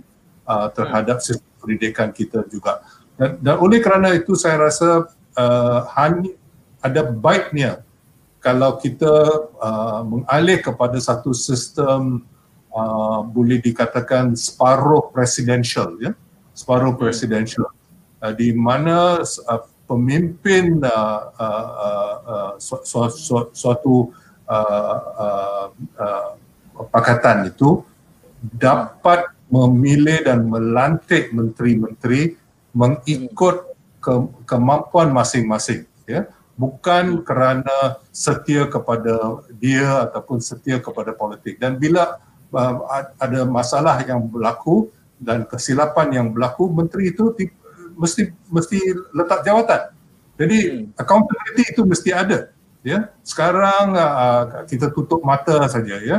Dan ya. masalah ini akan berlarutan sebab politik wang ini bukan satu masalah besar. Sudah tiga empat dasawasa berlarutan. Dan ini hmm. mak akan makin teruk. Kalau dibanding ya. dengan 70-an misalnya di mana kadar pertumbuhan ekonomi itu pesat, perindustrian itu pesat dan kita juga dapati bahawa perusahaan awam-perusahaan awam itu dikendalikan dengan agak baik. Dan ini boleh berlaku tetapi sukar sekali kita dapat uh, satu apa yang dikatakan perfect storm ya uh, untuk untuk kembalikan ini tapi tapi hmm. saya saya saya ingin uh, Datuk Sri Mujahid tadi uh, telah tulis artikel uh, makalah pada akhir tahun uh, tahun sudah ini yeah. mengingatkan saya tentang uh, uh, Alayaham uh, Ahmad Soekarno ya. Uh, Soekarno uh, pada tahun 60, 1964 telah uh, memberi satu syarahan uh, Hari Kebangsaan Indonesia. Dia, yeah. di, di mana dia jangka tahun uh, stru, uh, akan datang akan menjadi anno vivere pericoloso. Maksudnya hmm tahun yang kita hidup secara uh, uh, dangerously ya kita, kita ter, eh, tidak begitu selamat ya hmm. dan akhirnya kita dapat saya haraplah ya tahun yang sudah ini seperti uh, ratu uh, Elizabeth pernah sebut tentang tahun tahun uh, 1992 ya di mana uh, uh, nilai uh, mata wang uh, pound telah jatuh mendadak ya uh, uh, uh, uh, uh, Ratu Elizabeth mengatakan ini adalah annus horribilis ya tahun hmm. tahun ini ya dan uh, saya harap ya tahun uh, 2020 ini uh, walaupun cita-citanya cukup tinggi ya 30 tahun ya. yang sudah seperti di dikarang oleh uh, rakan saya seperti arwah uh, Ismail Saleh arwah uh, Rostam Sani dan dan uh, Nordin Sopi akhirnya uh, 2020 ini menjadi yang sebalik eh, apa yang dicita-citakan. Jadi hmm. saya harap saya akan uh, pesimisme saya ini uh, uh, tidak begitu tepat dan uh, melalui sesuatu yang mungkin Saudara Nizam ataupun Datuk Seri Mujahid akan dapat membawa satu satu harapan dan uh, untuk untuk kita untuk masa depan. Sekian terima kasih. Yeah. Nak menyembuh pesimisme itu ya Prof. Dan uh, ini senada juga di saya petik beberapa oleh kerana kita mula menju, menjurus kepada elemen politik politikus yang bakal ulas lepas ini. Farid Diah kata 2021 ni bagaimana nak buat ahli politik hold accountable? Itu. Uh, dan uh, Fatimah ni meronta-ronta minta saya petik juga soalan yang dia tanyakan. Haraplah lepas PRU akan datang kerajaan akan kurang saiz kabinet 10 menteri cukuplah. Tapi uh, 10 ke 28 ke itu bergantung kepada siapa yang membentuk kerajaan dan saya kira uh, tuntutan ataupun harapan yang monumental disebutkan oleh Prof. Jomo itu tadi mengharapkan ada perubahan semi presidential ke. Keperluan yang besar memerlukan movement yang besar dan di dalam keadaan yang ada ini, saya petik apa Nizam sebut sebagai etnosimbolism ini memberikan tekanan yang lebih kepada pendekatan-pendekatan yang ingin membawa reform dalam keadaan tekanan persepsi yang ada itu digambarkan juga oleh Datuk Sri. Soalan saya untuk kita landing 2021 ini apakah ada harapan kepada harapan Datuk Sri? Uh, terima kasih. Uh, saya rasa tajuk kita ini uh, sangat penting kerana kita sedang melakarkan masa depan dan selalunya masa depan itu dilakar bukan dengan latar belakang yang selesa eh. Latar belakang yang kita lalui hari ini walaupun kadang-kalinya berbunyi agak pesimis seperti uncertainties seperti uh, kita hidup dalam keadaan yang penuh berisiko ya. Kita hidup dalam terrible years dan sebagainya. Tapi sebenarnya itulah yang memungkinkan perubahan ya perubahan tidak akan datang bergolek dengan mudah kerana apabila kita sudah terbiasa dengan sesuatu itu maka bila kita nak mengubah mereka kepada satu norm yang baru ia adalah satu kesukaran. Dan sebab itulah hari ini uh, dunia menamakan era kita hari ini ialah normal baru atau apa namakan sebagai the new normal. So the new normal itu jangan hanya dilihat kepada the new normal dalam konteks how we uh, embrace the pandemic today in terms of living with it rather than hmm. trying to avoid it but living with it dengan SOP-nya these are the norm but uh, saya juga mencadangkan dalam pengajaran 2020 yang kita telah lalui ke masuk kepada 2021 ialah normal politik ataupun the new normal in politik pun kena kena ada ya seperti ya new normal in politics seperti ada rakan kita sebut let's hold all politician accountable biar semua pihak uh, orang-orang politik bertanggungjawab atas apa yang dia buat. Satu. Yang kedua new normal itu juga menuntut rakyat untuk menjadi uh, uh, uh, penentu. Kerajaan apa yang dia nak? Tanpa ada apa-apa sekatan tanpa ada apa-apa tekanan dia akan menentukan kerajaan apa yang akhirnya memberi manfaat kepada rakyat dengan polisi-polisi yang yang progresif dengan polisi-polisi yang disebut oleh prof tadi saya sangat menarik dan itu have always been my my my concern as an MP selama tiga penggal ini iaitu uh, kita menyatakan tentang bagaimana nak hidup dalam keadaan yang sehat ya. Kita tahu produktiviti negara akan terjejas kalau kerajaan terpaksa menanggung kesan uh, rakyatnya yang sakit kerana kita tidak dari awal ada satu polisi kesihatan awam yang bukan sekadar bila orang itu uh, sakit kecil manis kita ubat dia. Tapi daripada awal kita mendidik orang awam tentang perlunya kita uh, uh, hidup dalam keadaan yang sehat. Dan uh, semua ini uh, begitu juga tentang uh, green technology Syed Menawar bagi saya this is the best chance uh, apabila keadaan covid yang berlaku apabila kerajaan menentukan bajet mereka this is the the best time untuk kerajaan juga me, me, menumpukan green technology sebagai way forward uh, ke hadapan invest dalam dalam dalam green technology. Uh, begitu juga dalam uh, konteks uh, kita kata uh, uh, uh, uh, uh, racism mengatasi uh, uh, apa kita kata perkauman sempit mengatasi uh, kita kata penunggang-penunggang agama yang menggunakan agama untuk kepentingan politik dan menarik sentimen dan emosi orang ramai. This all must be changed into the new norm. Dan dan untuk membuat demikian, ah, ini soalan pentingnya Said. Who yeah. is going to lead that thinking? Siapakah yang akan menjadi pemimpin yang akan bawa benda ini? This is a big question. If you ask me, Perikatan Nasional yang ada hari ni dia tak boleh bawa benda tu sebab dia tak fokus kepada semua itu. Jangan bercakap tentang dia nak buat itu, dia nak buat ini. Apa yang dia bercakap is how am I going to stay in power sampai pilihan raya umum nanti. Okay. Hmm. Yang UMNO pula akan bercakap kami nak pilihan raya cepat sebab dia kata this is the best chance untuk dia menang dan dia akan kembali balik doing the same thing what they have done. Now, Pakatan hmm. Harapan bersama dengan Datuk Seri Anwar Ibrahim yang kita telah memilih dia sebagai calon Perdana Menteri bukan sebab kita pilih Datuk Seri Anwar Ibrahim kerana Datuk Seri Anwar Ibrahim. Bukan kita pilih dia sebab dia itu uh, kita taksub kepada dia. Tetapi dalam konteks yang saya cakap tadi ni, yang saya kata siapa nak bawa semua ini? Bagi kami, kami merasakan idea-idea reform yang ada ke dalam dalam Pakatan Harapan yang tergendala Prof ya, yang ter, tertangguh tadi di atas sebab rampasan kuasa, we could have done wonders kalau betul-betul kita fulfill that five years dengan fokus yang telah kita tumpukan dengan dasar-dasar yang progresif ini, maka bagi kita, now we have to make a choice. Siapa yang boleh bawa pemikiran ini? Siapa yang boleh bawa close to these ideas? So bagi kita, kita merasakan usaha Datuk Seri Anwar Ibrahim untuk mendapatkan kembali mandat di kalangan 220 orang, sekarang 220 lah, dua yang meninggal belum diganti lagi, itu adalah di atas uh, uh, teras ini. Bukan kita nak mengganggu saudara Nizam uh, politik supaya kita ambil balik. Contohnya nanti orang meluat. Tidak tetapi in in the light of kita nak sembuhkan negara dalam keadaan sekarang sebab kita merasakan uh, uh, siapa saja yang jadi kerajaan sekarang dia kena sembuhkan negara. Tapi at the rate of perikatan nasional they are not healing the nation they are putting more salt to the nation they are adding more wound to the nation So untuk nak save that, we need a strong political recovery yeah.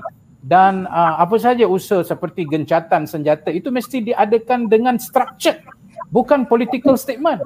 Kalau political statement kata, okay mari kita gencatan senjata and then you you never ask us to discuss budget macam mana, you you you hanya panggil kami sekali saja and then kita bagi point dia kita nak ini and then you know and, and you are saying oh saya dah berunding dengan mereka. This is for me it's not a structured gencatan senjata. This is a tactical political yang akan uh, apa pusing balik kepada where we started. So if you are talking about uh, gencatan senjata let's talk a structured one. Sebab itu saya nak landing di sini untuk 2020 dengan pengajaran dan pengalaman yang telah kita lalui which is which hurts everyone. Yeah it hurts everyone orang politik terasa sakit, orang ekonomi terasa sakit, rakyat lebih-lebih terasa sakit. Now, let us be fair to ourselves dengan politiking yang berlaku, dengan langkah Sheratonnya, dengan tebuk atapnya, khianatnya, pembelotannya, these people has to take accountability to what they have done.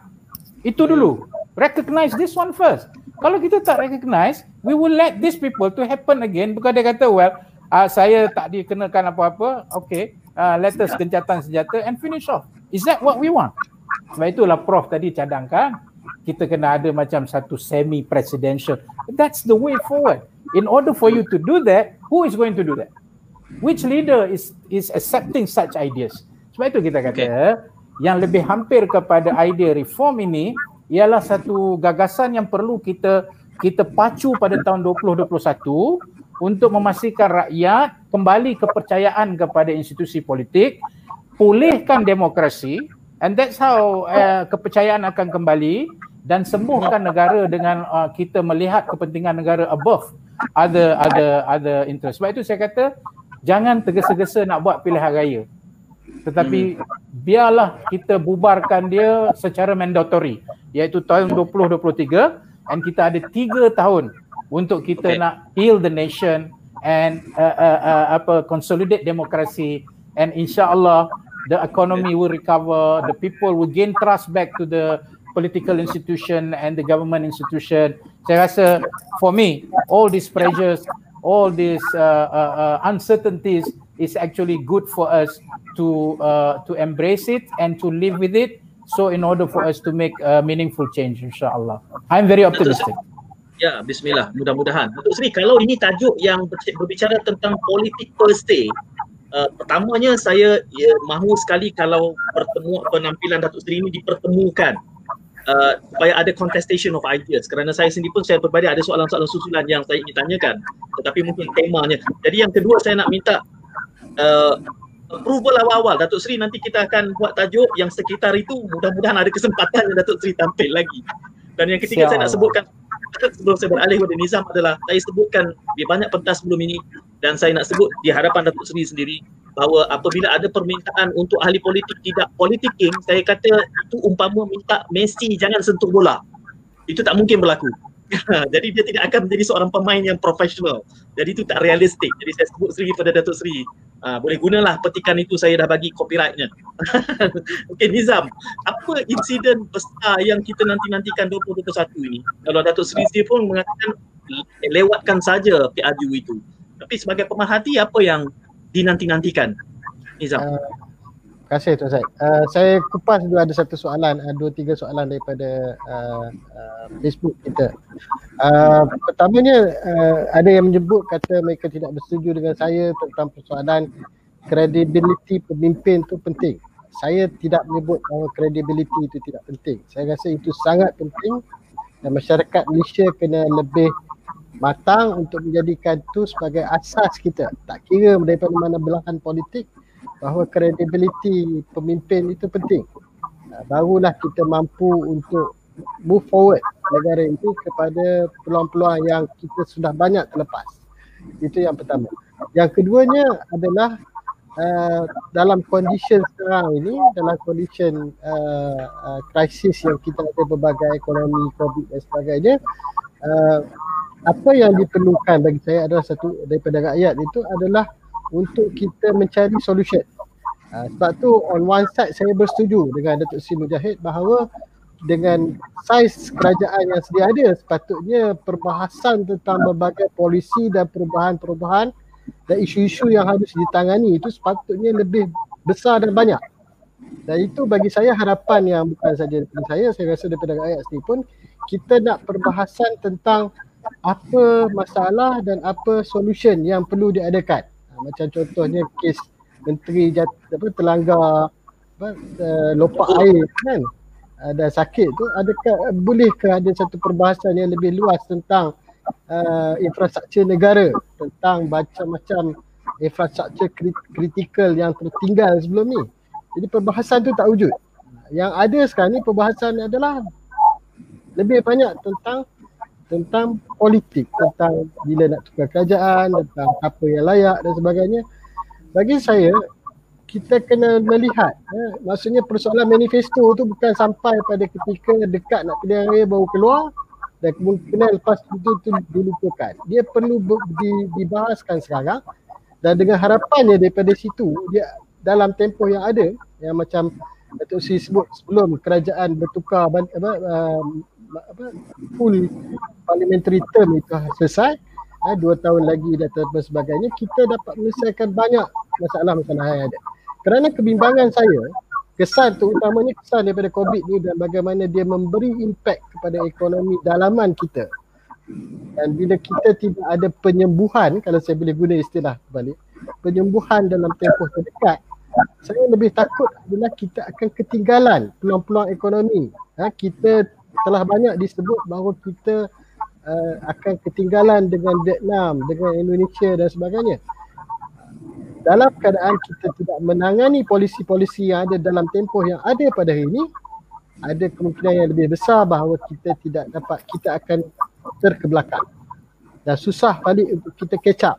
Tak kira lah kan? Ambil saja contoh-contoh dalam industri pelancongan pada hari ini. Dari segi dalam persoalan tenaga kerja uh, berkemahiran tinggi. Semua itu kita tak nampak polisi yang akan push kita ke arah tersebut. Yang yeah. menjadi perbincangan tentang, tentang yang menjadi reflection kepada negara pada hari ini adalah oh, kita ni masih banyak menggunakan pekerja asing. Low skill workers yang dilayan seperti uh, hamba itu pula menjadi reflection tentang Malaysia bagi 2020 that becomes some our messaging. Padahal dia tidak kita tidak menggambarkan bahawa we are moving forward dalam dalam orang kata apa negara-negara yang sedang berlari. Bukan saja menangani masalah covid mereka they, they are moving forward in that context. Jadi bagi yeah. saya uh, peranan lebih besar uh, peranan lebih besar pada hari ini uh, adalah untuk kita terus mendidik masyarakat uh, rakyat. Tentang balik kepada persoalan pemimpin yang kredibel itu tadi bahawa uh, desakan ya kata pemimpin yang kredibel kita kena hold the, the leadership accountable uh, itu perlu dilaksanakan dengan lebih agresif dan rakyat yang atas mungkin kita jaga kita tu tunik kena memberi desakan yang yang lebih kuat menjelang 2021 untuk memastikan bahawa it is not again a lost opportunity. It yeah. is not again a lost opportunity untuk tahun 2021. Uh, saya tak percaya uh, dalam kalau tengok dalam arkib dialektika pun banyak perbahasan daripada pemerhati politik mengatakan bahawa uh, nak cakap tentang kos ke ataupun sebagainya tidak akan berlaku. Kerana kurang-kurangnya dia memerlukan dua cycle. Politik barulah kita capai kepada kematangan politik yang sedemikian rupa. Tetapi setidak-tidaknya the reflection tentang hala tuju kepimpinan politik kita dan hala tuju tentang leadership yang bakal ha, untuk uh, menerajui negara dan apa polisi baru yang mereka nak bawa ha, ya. ataupun mereka boleh perdebatkan sekarang itu yang maha penting sekarang ni supaya isu-isu yang ada tak kira lah ya. SME ke employment ke dan sebagainya pelabur asing ataupun teknologi baru ha, solar dan sebagainya semua itu boleh ditangani walaupun kita menghadapi krisis uh, and that has not been seen in the current yeah. leadership yang ada pada hari ini. Terima kasih. Ya, itulah hasrat yang paling asasi di sebalik uh, Dialektika TV ini kerana itu kita selalu mengungkitkan temanya kita ingin bicara secara bottom up. Alhamdulillah uh, perbincangan pada malam ini pun uh, mempunyai rekod yang tersendiri belum pernah Dialektika TV ini berbicara live lebih 90 minit tapi sudah 93 minit dah menjadi 94 minit uh, sayang kalau saya sekat dan uh, potong banyak pandangan yang diberikan oleh ketiga-tiga panel uh, yang diberikan sebentar tadi. Tapi kita kena berhenti sebelum kenyang. Saya harap ketiga-tiga panel bersama uh, untuk diundang sekali lagi kerana kita boleh mengeluarkan, uh, men, uh, mencuplik idea-idea yang ada ini supaya ia boleh disebar luaskan lagi. Kerana tugas kami di dalam tiga ini adalah untuk menjadi tudor, tukang dorong. Kita nak dorong idea-idea besar ini supaya boleh dibincangkan melewati daripada batas parti uh, perbincangan politik yang terlalu partisan sehingga tidak ada kejernihan di dalam pandangan. Jadi terima kasih atas kesabaran ketiga-tiga panel Prof Jomo, terima kasih Datuk Sri, terima kasih Saudara Nizam juga terima kasih dan lebih terima kasih lagi kepada semua penonton yang banyak soalan uh, ke, semuanya berkualiti namun tidak sempat untuk kita bangkitkan di dalam 95 minit yang telah kita berlangsung. Mudah-mudahan ada kesempatan yang lagi berjumpa pada masa akan datang dan jangan lupa untuk menjadi jiran tetangga kami di Dialektika TV Tetangga. Assalamualaikum dan Assalamualaikum. Selamat tahun baru.